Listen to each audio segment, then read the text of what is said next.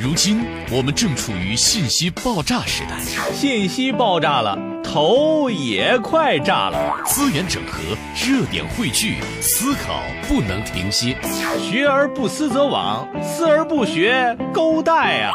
心怀好奇，观天下，方知学海无涯。啊，对，坚持学到没有涯。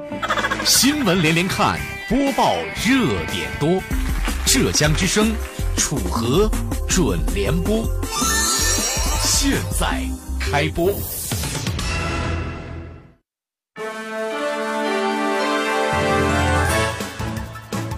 好，各位，您现在正在关注、锁定收听的是浙江之声楚河准联播，在下楚河。本期节目，我们将会关注以下内容。微信投票，我曾经参加过很多次微信投票，而且我可以负责任的对大家说，投票的时候我绝对不掺杂个人感情，因为选项里面的人我一个也不认识。求回复，如果评选什么什么内容，我一定会得第一名的。为什么？把您的语音回复发送到浙江之声的微信公众平台，每天发一次，睡觉特别香。下面请听这次节目的详细内容。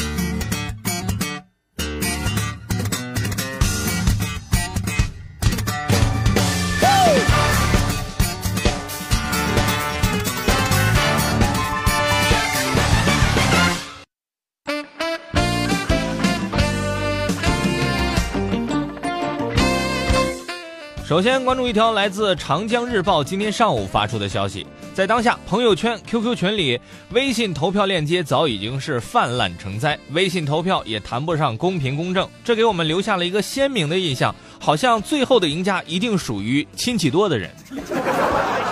然而，微信投票早已经不再那么纯洁了，他们已经从拼人品转到了拼钱品的地步。武汉市民何女士对此有话要说。最近，他们单位搞文艺节目汇演，为了扩大活动影响力和参与度，单位将各部门选送的节目汇集在一起，在微信上开辟投票专区，限定每个微信号每天可以为同一名选手投一票。没想到，这时竟然有人打电话给何女士，说出四万块钱就可以保证选上第一名。对此，有网友摸着长胡子表示：“现在的世道变了。”原来比赛想得第一，只要潜规则就行了。如今潜规则都准备好了，他们居然跟我要钱。据了解，目前微信投票大多设置了门槛，限定同一个微信号的投票次数，限定投票的 IP 地址等等。设置门槛初衷应该是为了减少刷票的行为。可是从目前来看，刷票的行为依然不绝。连日来，长江日报的记者进入多个 QQ 群、微信群暗访，发现上述门槛的设置带火了微信人工刷票业务，每票标价零点一五元至零点三元。代理人网上揽客接单，后台派单，投手投票，利润分成，一条完整的利益产业链条已经形成。在暗访当中，有投票代理夸口，手下有投手五万人，一个小时涨两万票，绝对不成问题。